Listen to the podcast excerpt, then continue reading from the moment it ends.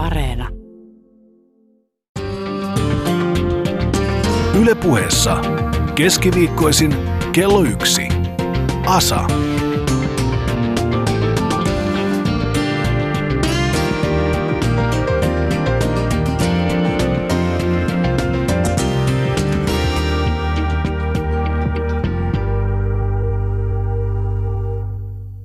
Vuosi takaperin olin valmistautumassa suureen suomalaiseen kulutusjuhlaan nimeltä Joulu ja usein valitsen paketeiden täytteeksi ihmisille ja ystävilleni kirjallisuutta. Pääasiassa rohmuon näitä hengen teoksia divareista tai kirpputoreilta tai pelastusarmeijan pisteistä, missä löytyy levyjä ja kirjoitettua kaunokirjallisuutta useimmiten eurolla tai alle eurolla kappale. Minun tapaselle hengen rohmuajalle ja varastoijalle se on edullista ja päihdyttävää omistamista. Kuitenkin olin etsimässä tiettyä kirjaa. En ollut ostamassa yhtä kappaletta pelkästään äidilleni, vaan myös muutamalle ystävälleni tahdoin ostaa tämän teoksen – pääasiassa sen takia, että tämä miespuolinen nuori runoilija pohjoisemmasta Suomesta oli ihastuttanut minut kahdella runokokoelmallaan.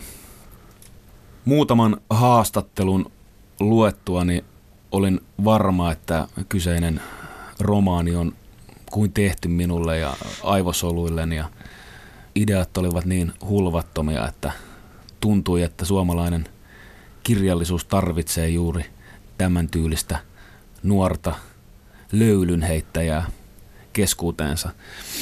Hämmästykseni oli suuri, kun aloin kahlata viimeisellä kiireisellä jouluviikolla lahjoja varten kirjakauppoja.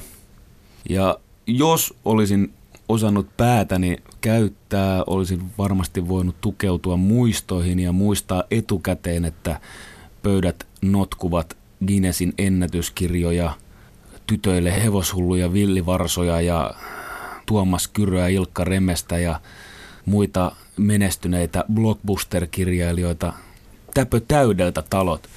Suurin hämmästykseni oli se, että en löytänyt tätä nuorta nokkavaa tulokasta, joka oli uhmannut teoksellaan voittaa Finlandian. En löytänyt hänen teostaan mistään. Ja kun kyselin tiskeltä kyseistä kirjaa, niin edes kauppojen myyjät eivät oikein tienneet, mistä on kysymys. Ja tämä ruljanssi, monen päivän ruljanssi Helsingin kirjakaupoissa vaikuttikin enemmän, että minä olin tekemässä jonkunlaista promo-kiertuetta kirjan kustannusyhtiölle ja nuorelle kirjailijalle. Tohkeessani selitin, kuinka tämä kirja tulee myös voittamaan Finlandian, vaikka en ollut lukenut muuta kuin esittelypuheet teoksesta – aloin pohtimaan, että onko se kaikella taiteen alalla suuri raha, joka pitelee niskalenkeissä tuotantokoneistoa ja onko se niin, että me luemme ja katselemme elokuvissa ja kuuntelemme musiikin puolella vain sitä, mitä suuret yhtiöt päättävät.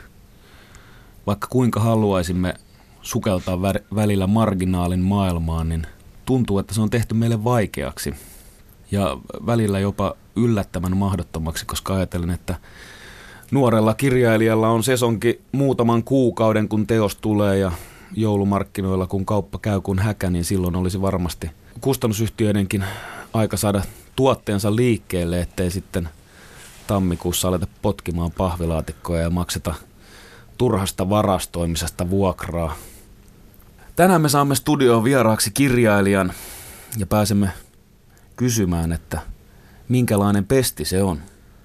Onko kirjailijan pesti yhteiskunnassa akuutti, koska sitä ei voi niin konkreettisesti nähdä. Hän ei sammuta tulipaloja käsillään tai pidätä rikollisia juosten kiinni, mutta varmasti siihen tarvitaan jotain muutakin kuin kynä ja paperi.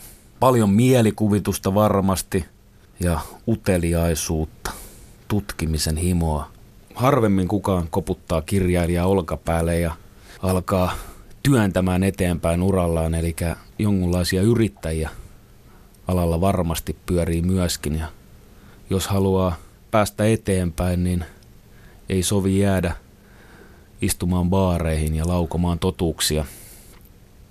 Onko sitten taiteilijan tai kirjailijan tehtävää yhteiskunnassa etukäteen jotenkin diagnosoitu? Mitä heidän pitäisi tehdä? Mitä heidän toivotaan tekevän? Siitä puhumme tänään. Suomessa julkaistaan paljon kirjoja, joten kirjailijoitakin varmaan on enemmän kuin monessa muussa populaatiollisesti pienessä maassa. Miten sitten määritellään, kun julkaistaan paljon, että mikä tässä on hyvä, mikä on hyvä kirjallisuutta ja mikä ei? Kuka saa yhteiskunnan tuet ja kuka ei? Nämä on usein varmasti niitä mielipideasioita. Voimmeko sitten katsoa kirjallisuuden ja kirjojen vaikutuksia, mitata niitä jollain muilla käyrillä? Siitä kyselemme tänään kirjailijalta. Kuitenkin tässä meidän utopiassa ajatteleminenkin on talkoisiin osallistumista.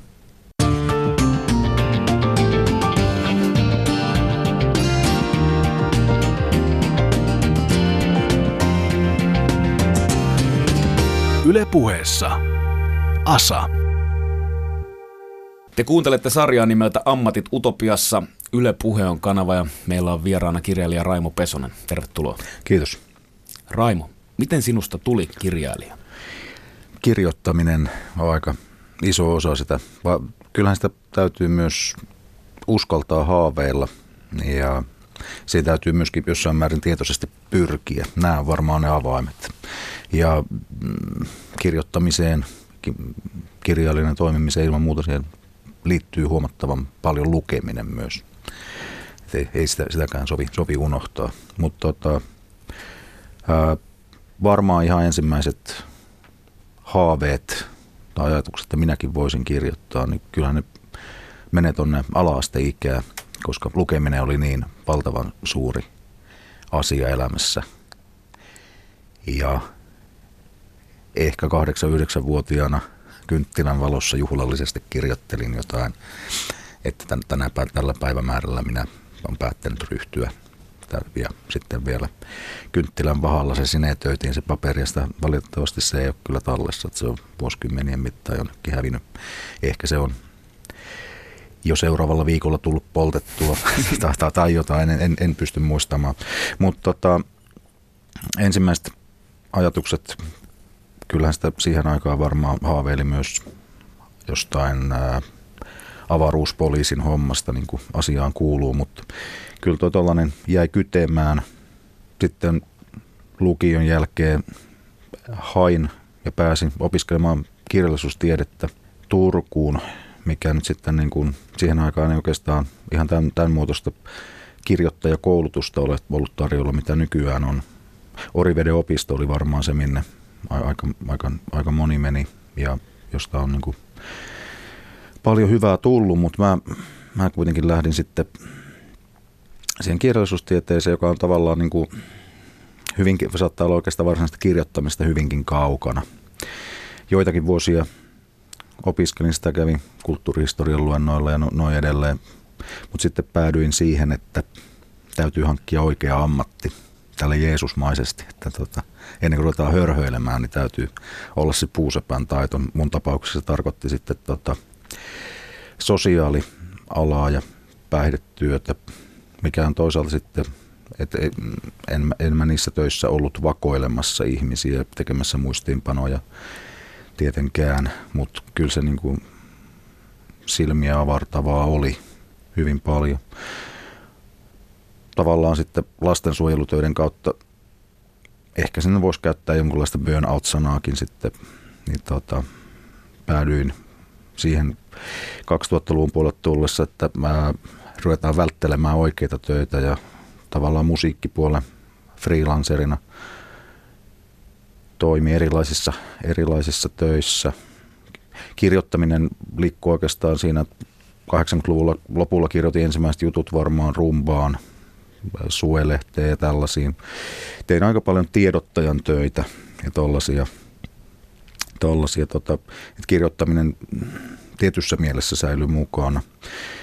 Mutta sitten tota, oikeastaan henkilökohtaisessa elämässä tuommoinen katastrofi tai sen läheltä liippaaminen 2004 vuoden tsunami Kaolakissa, semmoinen niin kuin hyvin läheltä liipannut kuolemaisen katastrofin näkeminen, niin tota, ää, sen toipumisen, toi, siitä toipumisen aikana rupesi kilkattaa päässä semmoinen kello, että mitä sä oikeasti haluat tehdä.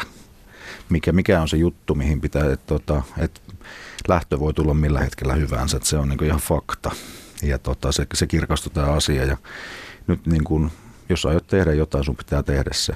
Ja se ehkä oli se juttu, mikä potkaisi sitten kirjoittamaan niin kuin fiktiotekstiä silleen määrätietoisemmin ja lähettelemään käsikirjoitusta kustantamoihin ja odottamaan sitä neljän kuukauden viiva puolentoista vuoden vastausaikoja ja niitä palautetekstit valitettavasti käsikirjoituksen lähettämäsi tekstiä ei sovimme yhtiömme kustannusohjelmaan ja näin edelleen. Annoin itselleni luvan raivostuneena rutistaa ne pallot ja heittää ne voimalla roskiin. Ja sitten varmaan viimeis, yhden, yhden niistä kielteisistä palautteista säilöin jonnekin sen jälkeen, kun olin sitten yhdestä kustantamosta saanut so, niin kuin sopimuksen. Et, joo, jotain tuollaista siinä kirjailijaksi päätymisessä tapahtui. Me, merkittävää on se, että kahdeksanvuotiaana antaa valan tälle alalle. ne, ne valat on merkittäviä. Joo. Siinä, siinä välttämättä oman niin kuin, tiedostavuus on vielä täydessä kukassa, mutta tavallaan antaa niin kuin, jo sormen, sormen tälle suurelle alalle ja hengen. Joo, no ehkä, ehkä kaikki yksityiskohdat ja ra- raadollisuus ei ollut ihan kuviteltavissa hyvää niin, koska unelmat on tärkeitä.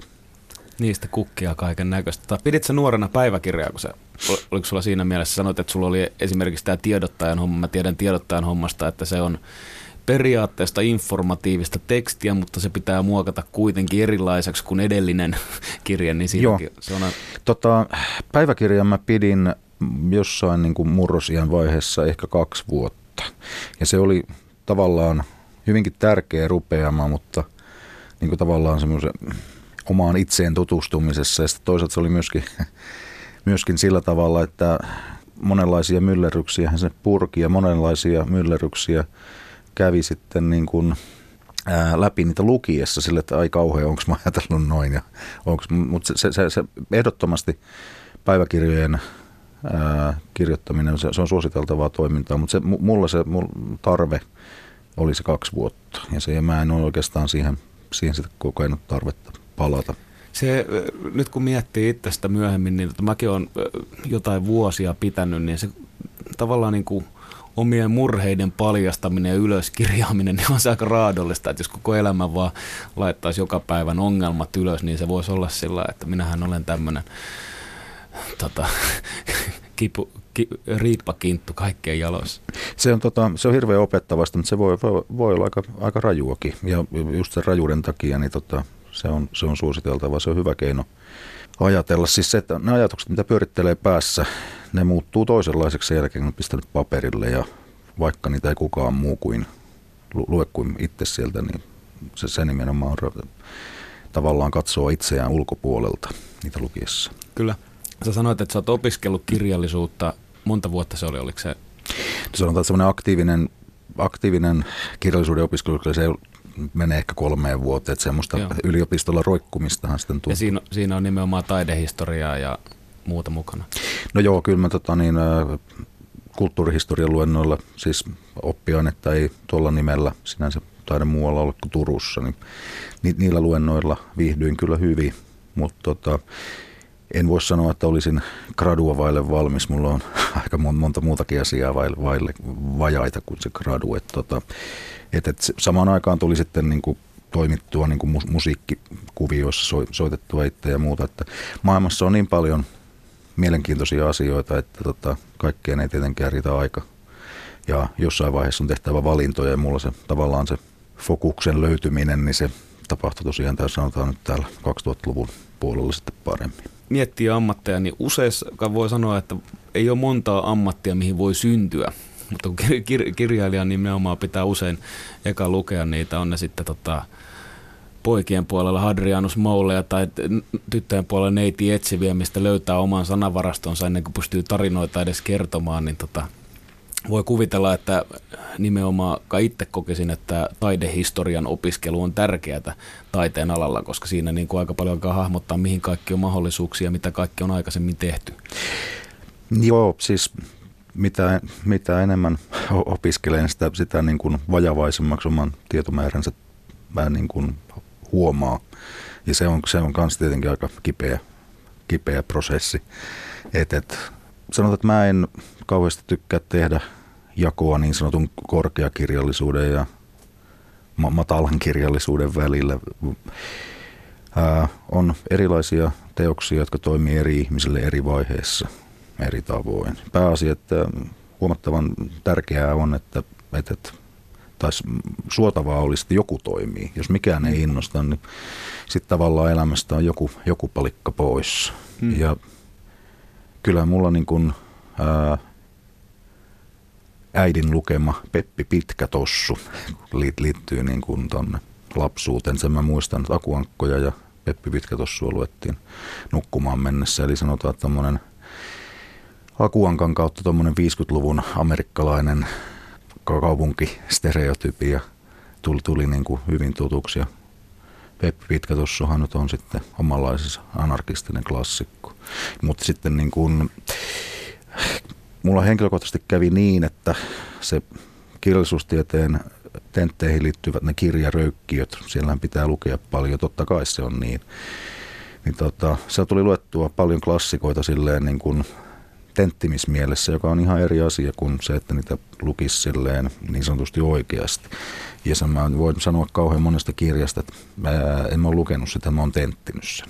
Se joihinkin on tullut palattua myöhemmin sitten niin kuin vakavalla mielellä, mutta suhteellisen monta kirjaa se opiskeluvaihe niin kuin pilaskin. Itse asiassa pilas sillä tavalla, että mä en niin kuin tenttien ulkopuolella, mä en lukenut moneen vuoteen kaunokirjallisuutta.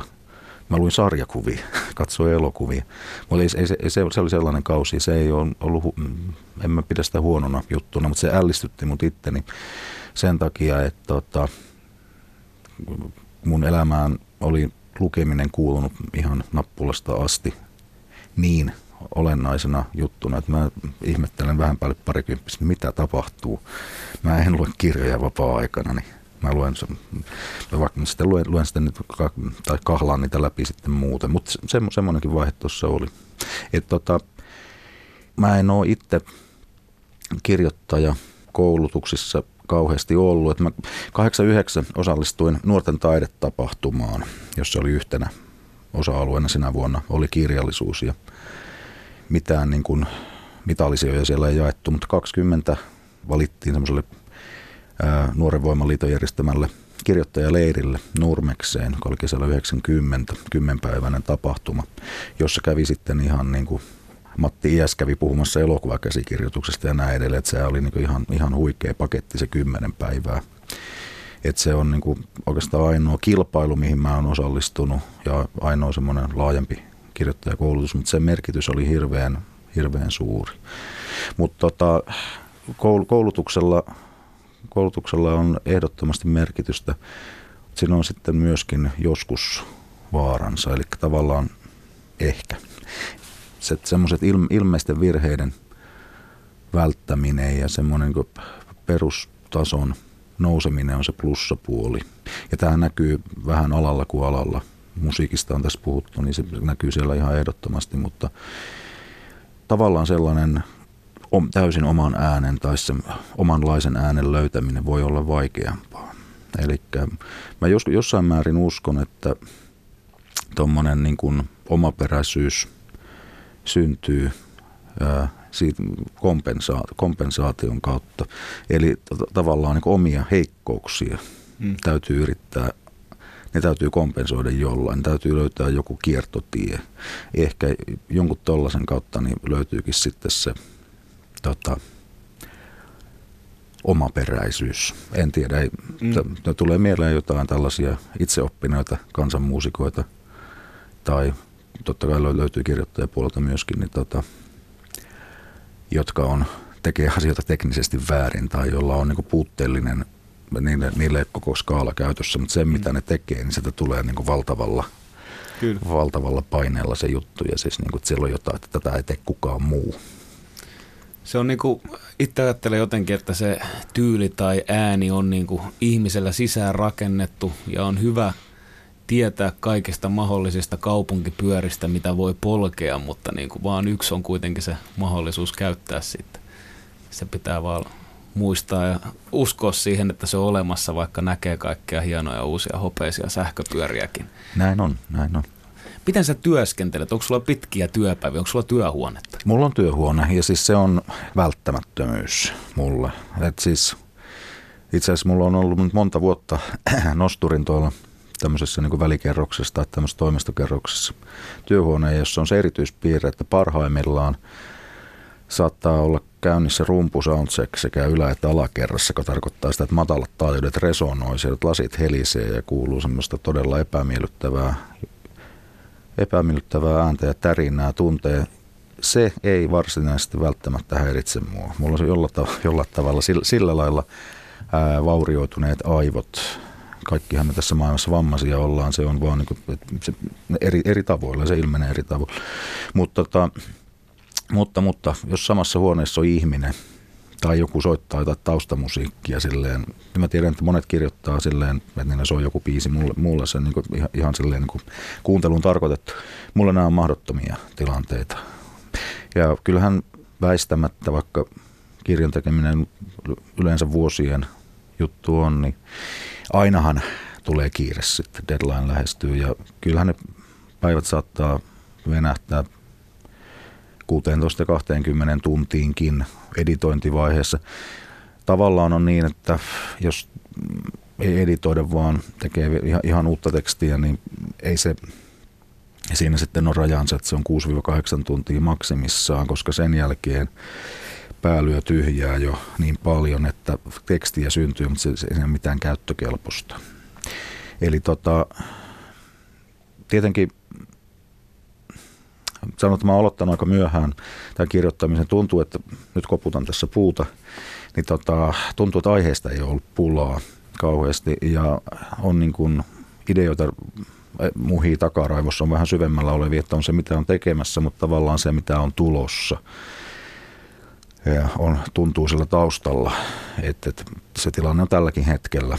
Kuvittelen, että kuvittelen jossain määrin toivonkin, että ideoita, niin kuin aiheita on. Tietenkin on, on hyvä myöskin se, että, että, että tulee jotain yllätyksiä. Ja joskus on tietenkin hyvä kysyä se, että onko nämä, kannattaisiko näitä ideoita yhdistää. Joskus ää, yhdistäminen voi toimia ja mun tapauksessa monesti niin se on ollut virhe, eli täytyy niin kuin mennä pienempiin, pienempiin yksityiskohtiin. Mutta tavallaan tällaista, tällaista muhimista on melkein jatkuvasti – että ei se, joskus se tulee uniinkin sitten kirjoittaminen, varsinainen kirjoittamisvaihe alkaa, niin saattaa pyöriä yksittäisiä lauseita, henkilöhahmoja tai kokonaisia valmiita kappaleita päässä painiselle painajaisenomaisesti, että, ne, että, että koko yö menee niin kuin näissä maailmoissa. Mutta jos mä ajattelen vuotta tai vuoden tai kahden jaksoa, niin on semmoisia hetkiä, jotka saattaa napsahtaa päälle missä tahansa. Aamu, aamulla suihkussa tai bussissa istuessa tai, tai yöllä myöhään, että sitten kirjoittaa muistiinpano jonkun irrallisen idean, jonkun lauseen, koppaa jostain. Tällaisia, tällaisia niin kuin keräilee jatkuvasti. Mutta sitten kun alkaa tavallaan, että nyt ruvetaan lyömään tätä tekstiä kasaan, niin sitten se kirjoitusvaihe on nyt niin kuin ihan, ihan selkeästi omansa. Tänä vuonna on tarkoitus elokuussa ryhtyä semmoiseen vuoden tai puolentoista valmisteluun. Se on vähän vaikea laskea vuoden tai puolentoista vuoden valmistelun jälkeen niin tota, aktiivis, aktiiviseen kirjoittamisrumpaan, että sitten istutaan työhuoneella ja tehdään pitkää päivää. Ja tota, raskaimpia hetkiä siellä on sitten se, että tajuaa, että se mitä mä kirjoitan on nyt nyt tämä on ihan roskaa, tämä tulee lentämään roskiin, mutta mun on tehtävä tämä, jotta mä pääsen eteenpäin, että sitten mä pääsen kiinni johonkin. Ja jos mä en kirjoita tätä roskaa nyt, mä en voi leikata sitä pois myöhemmin. Ja, ja silloin mulla ei ole myöskään sitä, mikä sen jälkeen tulee, mikä on niin kuin arvokasta. On, on tietenkin käynyt niin, että että, että on ollut mielestäni huikean hyvä idea ja tehnyt siihen valmistelu, valmisteluvaiheita ja kirjoittanut tuommoisen 40 liuskaa. Niin todennut, että nyt käsissä on, tämä, ei, tämä on huono, tämä ei toimi, tämä ei ole mahdollinen, mä heitän sen kaiken roskiin. Jonka jälkeen mä tuijotan, menen sen työhuoneelle päivittäin, pistän tietokoneen päälle, teen tietyt rutiinini, käy lähihuoltamolta ostamassa kahvia ja vissypullon joka päivä. Ja vihaan itteeni.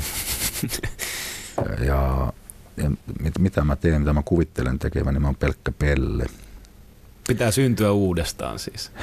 Joo, voisiko sitä noinkin kuvailla. Siis tota, kuukausien jaksoja, sitten mä oon miettinyt, että tämmöisiä jaksoja on ihmisillä, saattaa olla vuosien mittaisia, muuten se on tilanne, joka, jota ei kyllä soisi niin kuin vahimmalle vihamiehellekään tämmöistä kulunutta sanontaa käyttääkseni. tota, Mutta sitten nyt näiden hetkien vastapainona on se, että tuntee, niin kuin asiat lähtee rullaamaan ja tuntee, että oivaltaa jotain uutta ja, ja tota, onhan, se, se tunne on tietenkin mahtava sitten.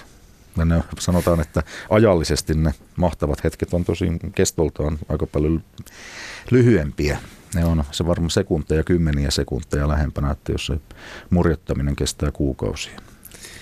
Pakko kysyä vielä tuosta tota, rumpu soundcheckia. Mä tunnen monia rumpaleita ja niillä on, se on ihmeellinen juttu, kun itse se kuulostaa todella tylsältä siitä, kuin, miltä niin kuin tehdastyömaa ensimmäisenä päivänä kuulostaa.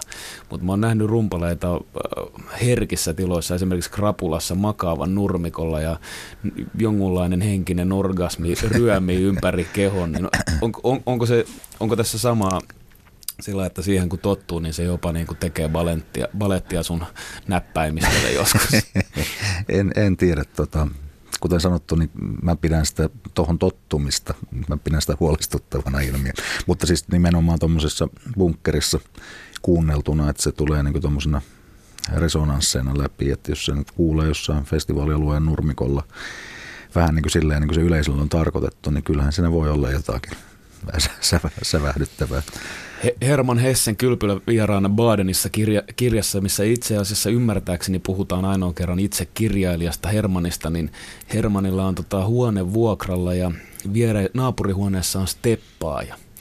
Ja se on todella vaikea hänen saada lauseensa juoksemaan, kun kaveri steppaa ja sitten hän miettii kyseistä steppaajaa van, vanhana, vanhana tota, rusina vanhuksena ja nuorena poikana ja opettaa koulii itsensä rakas, rakastamaan tätä niin kuin äänen päästä ja naapurista. Ja juuri kun hän tottuu ja näppäimistö alkaa laulaa, niin steppaa ja muuttaa hotellista. Va- varoitan sinua, että älä lähde nosturin alakerrasta vielä hetken. Se voi olla, että snare on se, mikä tekee pisteen. Kyllä joo. Tota, edellisessä työhuoneessa, joka oli monella tavalla mukava, mutta siinä oli semmoinen ominaisuus, että se oli kerrostalossa ja kerrostaloasunnossa jossain pari kerrosta ylempänä oli äänestä päätellen pienehkö koira, jonka iltalenkin aika alkoi kello 16. Ja tota, se myöskin, koira myöskin sen vahvasti ilmaisi ja sitten hänen emäntänsä tuli paikalle kiireisin askelin. Huon, varmaan huono omatunto hänellä oli, mutta se joskus venyi kello 17 saakka. Parhaimmillaan hän tuli 16.10. Ja kyllä me joka vähän tätä steppaamisen kuunteleminen tuo sen mieleen, että kello 16 alkaen koiran kanssa jännitettiin yhdessä, että milloin se emäntä ehtii paikalle. Ei sinne paljon muuta pysty silloin. Onko tämä puudeli ikuistettu johonkin teokseen? Ei suoranaisesti, mutta kyllä, kyllä se itse asiassa vilahtaa tuossa metsästä ja, metsästä ja romaanissa. Metsästäjäromaani on yhteiskunnallinen ainakin jollain asteella. Onko sulla yleisesti jotain teemoja, mihin sä oot niinku ihastunut? Sanot, että sulla on vielä paljon ajatuksia päässä. Ootko se tämmöinen punkkarin parta, eli ongelmakirjailija, että niin kauan kuin maailmassa on ongelmia, niin sullakin on töitä? Maailmassa on varmasti ongelmia pysyvä niin kauan kuin tota, äh, ilma omissa liikkuu, koska niitä ongelmia on vähintään oman, oman pään sisällä. Että kyllä ne, ne on ainakin aina, aina mukana, mutta tuskin tota, myöskään maailmaa, mistä, maailma miksikään tota, vartiotornilehden kanneksi muuttuu, ja jos muuttuisi, niin sekin olisi oma, omanlaisensa ongelma. Mutta siis kyllä kai mun turha lähteä kiistämään, että eikö mulla nyt jonkunlaista yhteiskunnallista viritystä tuossa noissa kirjoissa olisi. Ää, ja nehän sijoittuu nykyaikaan, lähitulevaisuuteen, kuten kuvitteellisen nykyaikaan, mutta tota, ja siltä näyttäisi tuon seuraavankin suhteen olevan. Eli tota, ää, niin, en mä tiedä, jossain vaiheessa kirjamessuilla Ylen lavalla, meitä oli useampia kirjoittajia, joilta kysyttiin, että onko kirjailijan, pitäisikö valveutua yhteiskunnallisesti ja muuta. Ja Kari Hotakainen vastasi sinne jotakuinkin niin, että kirjailijan pitää kirjoittaa, tai että ehdottomasti ei pidä valveutua. Että kirjailijan pitää kirjoittaa siitä, mistä sen pitää kirjoittaa, mistä se haluaa kirjoittaa. Mä ihan tismalleen samaa mieltä. Että tota, jos ajatellaan jotain 70-luvun dokumenttifilmejä, missä parhaimmillaan haastattelija käy selittämässä, että sä et ole tarpeeksi yhteiskunnallisesti tiedostava jollekin taiteilijalle, niin, ja taiteilija Raukka puolustautuu, että kyllä tässä nyt tämmöistä yritystä on, niin sehän on ihan hirveä tilanne. Että sillä tavalla syntyy loppujen lopuksi vaan todella huonoa, epäkiinnostavaa tavaraa. Jokainen kirjoittaa sitä, mistä, mistä, mistä hyvältä tuntuu, niin minäkin teen.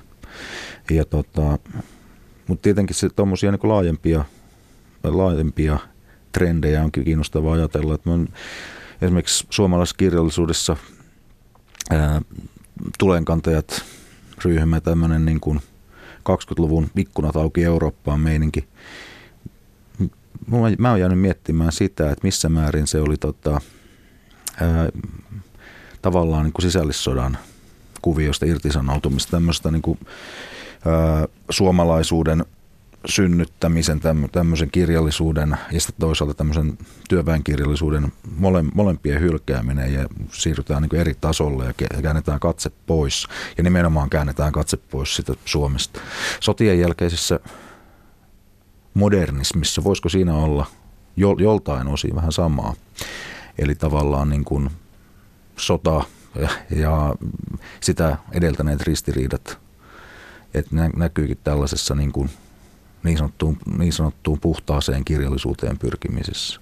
Ja toisaalta sitten, niin kuin, jos mennään tuonne 80-luvulle ja sieltä, tähän hetkeen, tämmöinen yksilöön keskittyminen ja suurten tarinoiden hylkääminen ja kaikkiin olemassaolon kieltäminen ja kaikkea muuta, tämmöinen tietty epäpoliittisuus, niin voihan sitäkin nähdä niin kuin yhdenlaisena poliittisena kannanottona. Tavallaan, niin kuin, että, että, että yhteiskunnallisesti ylipäätään tämmöinen epäpoliittisuus, että on olemassa niin kuin talouden, ta- talouspuheen hallitsema mm. maailma. Mm. Ja sitten, tota, sitten on politikointia sen alapuolella.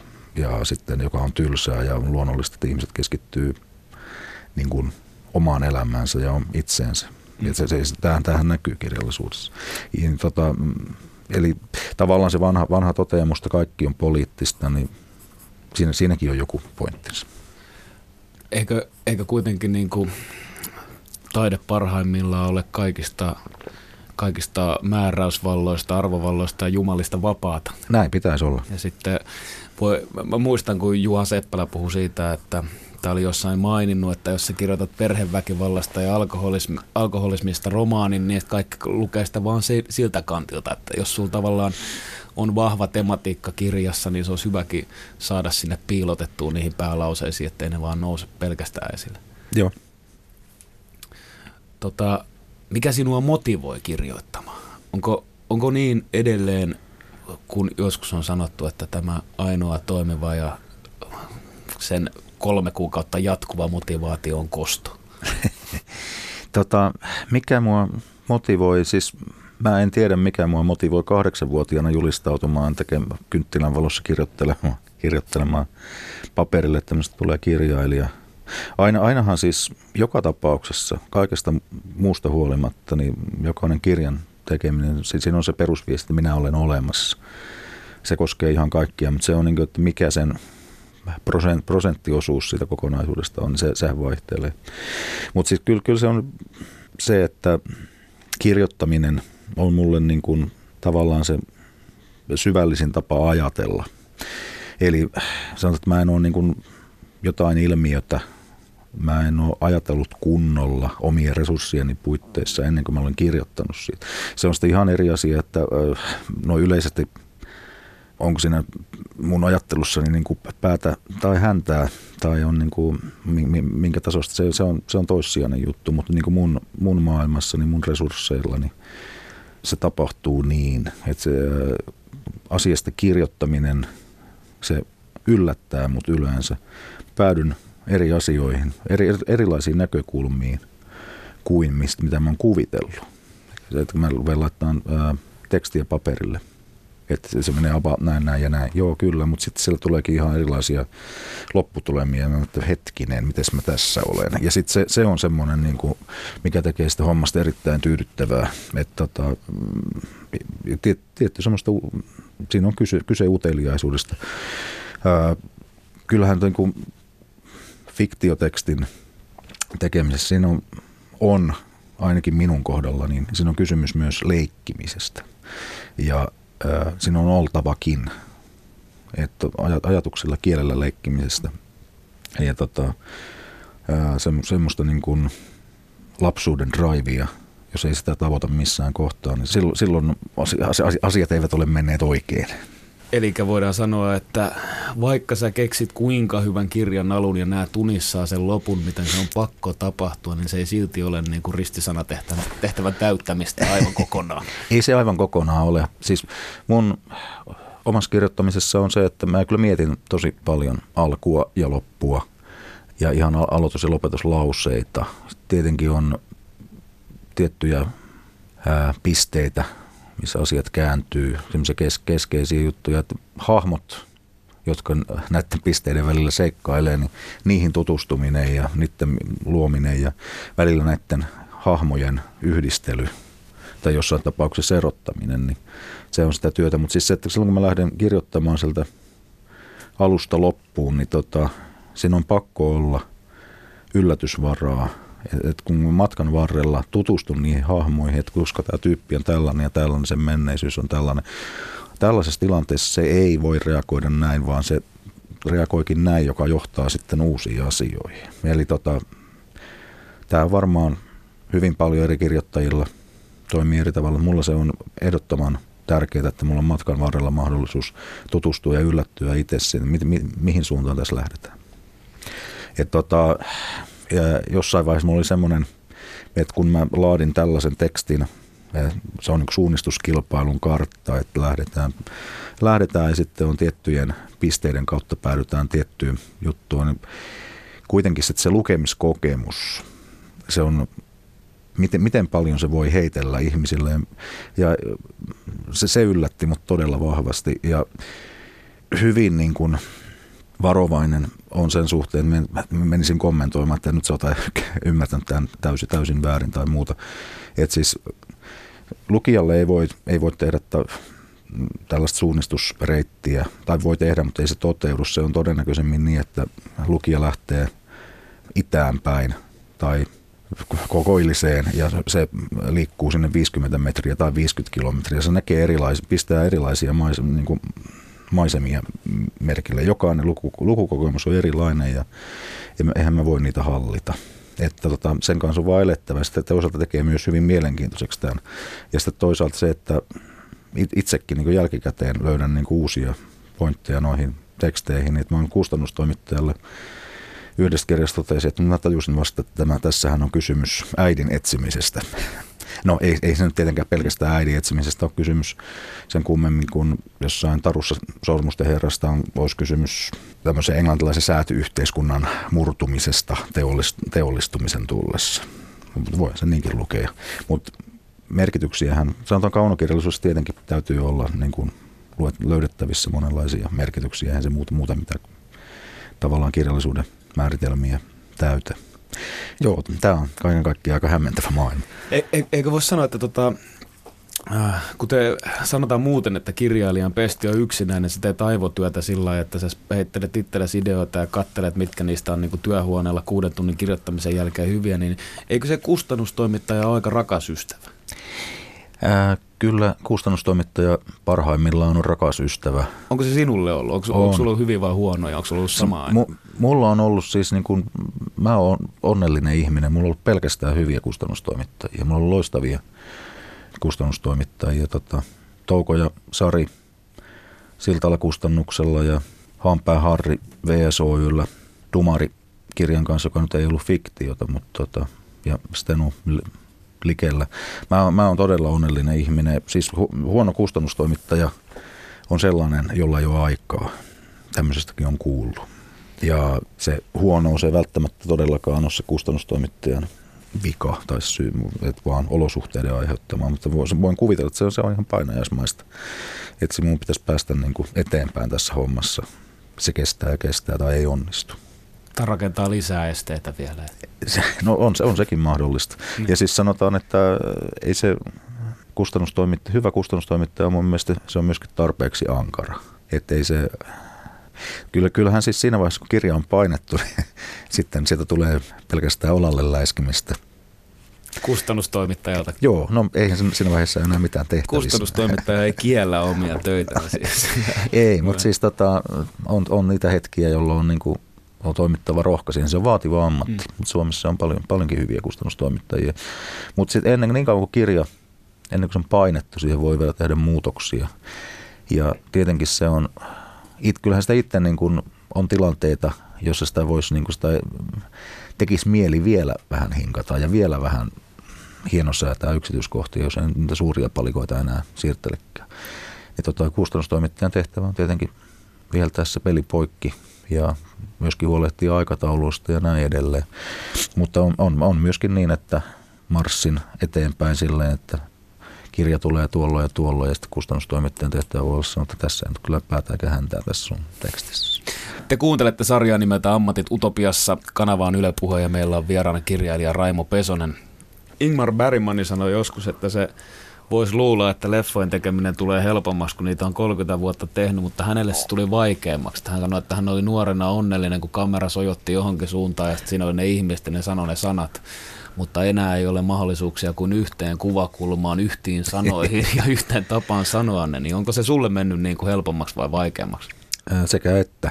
että siis tota, tietyt asiat muuttuu helpommaksi, tietyt asiat muuttuu vaikeammiksi. Että niin kuin, tavallaan lähtien siitä, että jonkunlainen itsevarmuus, että kyllä tästä niin kuin jonkunlaisen mahdollisesti painokelpoisen tekstin saa.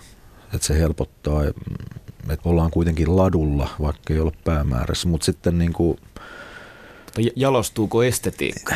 Toivottavasti, koska jos ei se jalostu, niin sit se, että tästä, tästä tullaan niin kuin siihen ongelmaan, että, että jos mä teen niin kuin ihan kivan tai niin kuin samantasoisen kuin aikaisemmin tai, tai vähän huonommat, kyllä se välttää niin se, se on raskas ajatus ja uskon, että Pärimanin, Pärimanilla on ollut just tämä tavallaan niin kuin itsensä haastaminen, haastaminen aika olennaista kuitenkin, että yrittää vähän pyöritellä niin kuin kerrontanäkökulmia erilaisiksi ja yrittää jotain uutta, vaikka kyllähän sitä niin kuin jo ihan muutama, muutaman kirjan jälkeen niin huomaa, että ah, no niin, mulla on tällä, tällaisia kliseitä ja näin edelleen.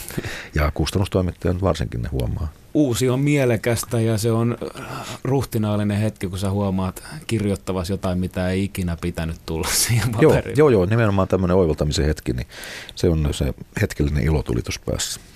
Ootko kärsinyt ikinä valkoisen paperin kauhusta tai siitä, että et osaa lopettaa? Lopettamisen suhteen kustannustoimittajat ovat tehneet hyvää työtä.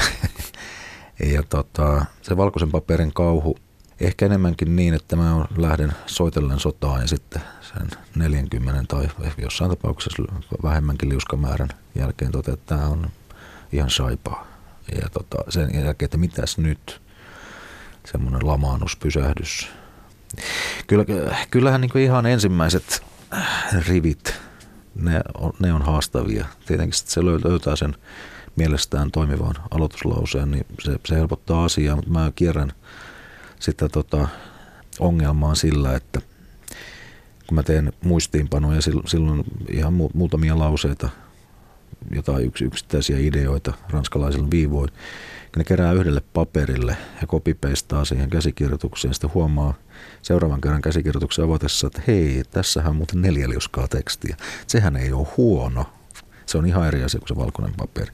Vaikka se neljästä liuskasta varsin, niin varsinaista tekstiä olisi ehkä muutama rivi ja loputon muistiinpanoja, mutta se antaa tällaista tota, moraalista tukea. Aikoinaan tiedottajana toimiessa piti tavallaan saada nopeasti johonkin levyyn liittyvä juttu tai johonkin keikan peruuntumiseen tai tällaiseen liittyvä juttu maailmalle ja aikaa on tosi vähän. Eli silloin se valkoisen paperin kauhu iski ehkä pahemmin, mutta siis otsakkeen päivämäärät, allekirjoitukset lisäämällä sen paperiin, niin huomaa, että se tiedotteen A4, että sehän täyttyy aika kivasti, että ei tästä puutu enää paljon mitään. Eli tällä tavalla niin fuulaa itteensä positiivisesti. Sillä pääsee eteenpäin. Se on, toi, toi tekniikka on toiminut tosiaan tuossa ihan niin romaanikäsikirjoitustenkin kanssa. Kirjailijalla on myös mahdollisuus maalata jonkunlainen oma utopia tai tehdä oma maailmansa, niin tota, onko konkreettisesti jotain, mitä sä saisit sanoa, mitä sun maailmassa olisi, mitä tässä maailmassa ei ole? Mä oon ehkä maalaillut vähän niin kuin poissulkemismetodin kautta omissa kirjoissani sitä utopiaa, mutta jos lähdetään, no mä en tiedä päästäänkö mihinkään kauhean konkreettiseen, mutta ehkä sinne mun utopiassani olisi ensinnäkin tarinoita, niiden olemassaoloa ja merkitystä pohdittaisiin aika paljon enemmän. Ja semmoiset perustarinat, että hahmotetaanko maailmaa enemmän yhteistyön vai kilpailun kautta, niin se, se tilanne olisi toisenlainen kuin nyt. Eli ihan tuollaisesta päivän politiikasta, arkielämästä lähtien kilpailu on kauhean olennaista. Kilpaillaan päin hyvistä päiväkotipaikoista ja kilpaillaan tota maailmanmarkkinoilla ja kilpaillaan niin kuin korkeakoulujen kesken ja niin, niin edelleen. Kilpaillaan tota niin, katoavista luonnonvaroista ja, ja tavallaan, että näin pitääkin olla. Että kaik, eli maailma hahmotetaan kilpailun kautta. Kyllähän kilpailu olemassa ollessa Kyllä mäkin joskus niitä jalkapallon MM-finaaleja saatan katsoa, että se on ilman, ilman kilpailemista se tilanne olisi niin kuin aika kummallinen. Mutta tavallaan se, että maailmaa voi, voi myös hahmottaa yhteistyön kautta ja mun utopiassa niin sitä hahmotettaisiin enemmän niin. Ja silloin ne haettaisiin niin yhdistäviä ja kerrottavia tekijöitä. Ja esimerkiksi ää, luontosuhde, että me emme ole luonnon kilpailijoita. Se vaikka ihmiskunta on suurimman osa, valtaosan olemassa olostaan ollut tota, tavallaan kysymys ollut siitä, että kuinka luonto pär, luontoa vastaan, vastaan pärjätään ja kaikki keinot on sallittu ja se kestää, se on vihollinen, joka kestää mitä tahansa. Et Mao muistaakseni vuonna 60 50-luvun loppua tuon, tuon suuren harppauksen yhteydessä lausu kuolemattomasti, että meidän on avattava tuli luontoa vastaan. Se, se, se, se on sen systeemin ja sen tragedian niin kuin yksi monen niin kuin merkkipaalu, se repli. It, it wasn't the friendly fire. Joo, 45 miljoonaa kuollutta kai lienee se paras, ää, pa, paras veikkaus lopputuloksesta, mutta, siinä, mutta mitä tapahtui sille luonnolle siinä maassa, se on oma kysymyksensä. Mutta tota, myöskin semmoinen ihmisten välinen, välinen kilpailu ja painopisteen siirtyminen siitä tuommoiseen niin yhteistyöhön. Ja tämä ei niin kuin, tarkoita välttämättä mitään, eikä mm, kommunisti-utopiaa, vaan ihan, ihan arkipäiväistä kielenkäyttöä ja tällaista. Ja tota, miten paljon helpommaksi se tekisi hengittämisen ihmiselämää ylipäätään se, että sen sijaan, että katsotaan, että okei, toikin jää työttömäksi, se putos, mutta mä en ole vielä pudonnut. Niin sen sijaan, että katsottaisiin, että okei, toi jää työttömäksi, että mun pitäisi varmaan yrittää ottaa vähän koppia siitä. Ja, ja tietenkin, että se tämä voi, kopin ottaminen voi tapahtua yhteiskunnan rakenteiden kautta, ettei se ole vapaaehto. Kaikkea tällaista, eli siis tavallaan se tarinoiden merkitys ja valta, että se, se on suunnaton ja tavallaan se, niin kuin, kyllä se liittyy tähän, tähän työhön. Se on sitten ihan eri asia, että miten jotkut pienet tarinat tavoittaa ja että muuttaa maailmaa tai muuttaako ne, se on, se on asia erikseen, mutta se, että en, ensin, mä uskon siihen, että ensin ihmisen päässä on tarina, johon soveltuvia, johon, jota tukevia faktoja ruvetaan keräilemään. Ja, ja asiat rakentuu näin päin, eikä niin, että ja hankitaan faktat haltuun ja sen jälkeen ruvetaan muodostamaan maailmankuvaa. Kaikki velodroomeilla ja stadionilla juoksijat voitaisiin laittaa kilpailuviivojen kilpailuviivat tuhoamalla samalle viivalle ja kävelemään ympyrää niin kuin pyhiinvaltajat ja etsimään sisältä vastauksia samaan aikaan. Tässä siirryttäisiin tietenkin urheilu, urheilu muuttuisi joksikin muuksi. Se, se, sehän voitaisiin luokitella hyvin äkkiä taiteeksi. Ja, mutta tota, toisaalta minkä takia taitoluistelu, minkä takia se on urheiluaikataidetta. Hmm. En, en näe, rajat ei ole niin absoluuttisia kuin monesti kuvitellaan. Jos kuitenkin elettäisiin semmoisessa ihanassa idyllisessä metsänkeskeisessä luonnon varoja loputtomasti meille anteliaasti ojentavassa yhteiskunnassa, missä olisi presidenttinäkin Dalai Laman tyylinen veijari, niin olisiko siellä kirjailijalle töitä? Tota, toi on hyvä kysymys. Kyllä se varmaan olisi, koska tota, mä en tosiaan usko sellaiseen Vartiotornilehden tai Herätkää-lehden kansikuvaan, että se, se on fal, falski, ei, ei, ei tota niin, paratiisikuvitelmat ne on epäuskottavia. Ja, ja kun tämä tämän sanoo, niin siinähän on jo siinähän on story valmiina. Mutta se, että tota, lukemisen tavat muuttuu ja on, on oltu huolissaan siitä, että ihmiset lukee, nuoriso lukee ehkä vähemmän perinteisiä kirjoja tai lukee eri tavalla, lukee hyvin lyhyitä tekstejä sinistä valoa hohtavilta ruuduilta. Mutta tota, Sitähän en tiedä, mihin, mihin päädytään ja mitä tapahtuu, mutta esimerkiksi tietokonepelit parhaimmillaan, jotka, jotka niin huomattavan paljon suomalaisnuorison ajasta vaikuttaa vievän, niin tota, kyllähän ne, ne on tarinoita, ne on juonellisia, monesti juonellisia kertomuksia. Ja esimerkiksi Edward Snowdenin tämä NSA-paljastukset, niin tota, ää, ei hän löytänyt niin kuin sitä moraalista selkärankaa ja sitä voimaa lähteä tekemään tätä aika, aika rajua tota, niin merkittävää kuvioa. Eihän sitä mistään kirjasta käsittääkseni löytänyt, vaan jo tietokonepelistä, josta hän löyti tällaiset, että on asioita, jotka menee niin paljon niin kuin vääryyden puolelle, että on yksittäisen ihmisen on noustava niitä vastaan ja äh, tässä tapauksessa nimenomaan hänen on noustava niitä vastaan. Eli tota, tarinastahan se on kysymys. Se ei tullut kirjasta, vaan se tuli tietokonepelistä. Eli en mä, en mä tavallaan niin kuin silleen huolissani ole tarinan, tarinan kertomisesta ja laajasti ymmärrettynä kirjailijan ammatin kohtalosta. Eikö, eiköhän se ole niin, että vaikka synkkiä pilviä tulee taivaalle ja paskaa sataa niskaan, niin – kuitenkin Eino Leinon hymyilevälle Apolle löytyy aina tilausta. Näin, näin varmasti on. Ja tota, en mä, niin kun, kustannusalalla on ollut jo pelkästään sähkökirjoista niin semmoinen valitusvirsi soinut jossain vaiheessa, että kun pitää tehdä useampaa formaattia ja se ei kuitenkaan tässä vaiheessa ainakaan tuota juuri mitään ja ja näin edelleen. Ja tavallaan sen yleistymistä on niin vastaan on taisteltu pitämällä hinnat korkeana ja, ja näin edelleen. Mutta mä on, kyllä mä oon sitä mieltä, että kirjat on niin kuin monistettava käsin nahkaperkamentille soihtujen valossa ja kuljetettava härkävankkurilla paikasta toiseen. Silloin niillä on painoarvoa ja on käsin tehtyjä ja ne on, vaikka kukaan lukiskaan, ne on hienoja arvokkaita, mutta koska elämme puutteellisessa maailmassa, niin tota, epätäydellisyyden keskellä, niin nyt mennään sitten toisilla tavoilla. Ja en, en mä tiedä sähkökirja, mikä sen merkitys esimerkiksi tulee olemaan, mutta matkoillahan se on ihan loistava. Ja tietokirjallisuuspuolella muistiinpanojen tekeminen sieltä, niin se on tehty suorastaan naurettavan helpoksi. Se oikeastaan asia, jota ei saisi varmaan ääneen sanoa, koska se on muistiinpanojen tekeminen on niin helppoa nykyään, että se naurattaa. Tämä täytyy olla jotenkin rikollista. Kiitoksia Raimo vierailusta. Kiitos. Ja kun tulit selittelemään kirjailijan töitäsi. Tämä oli kyllä ilo. Kiitoksia kaikille kuulijoille kanssa seurasta ja voikaa hyvin, tehkää töitä. Yle puheessa keskiviikkoisin kello yksi. Asa.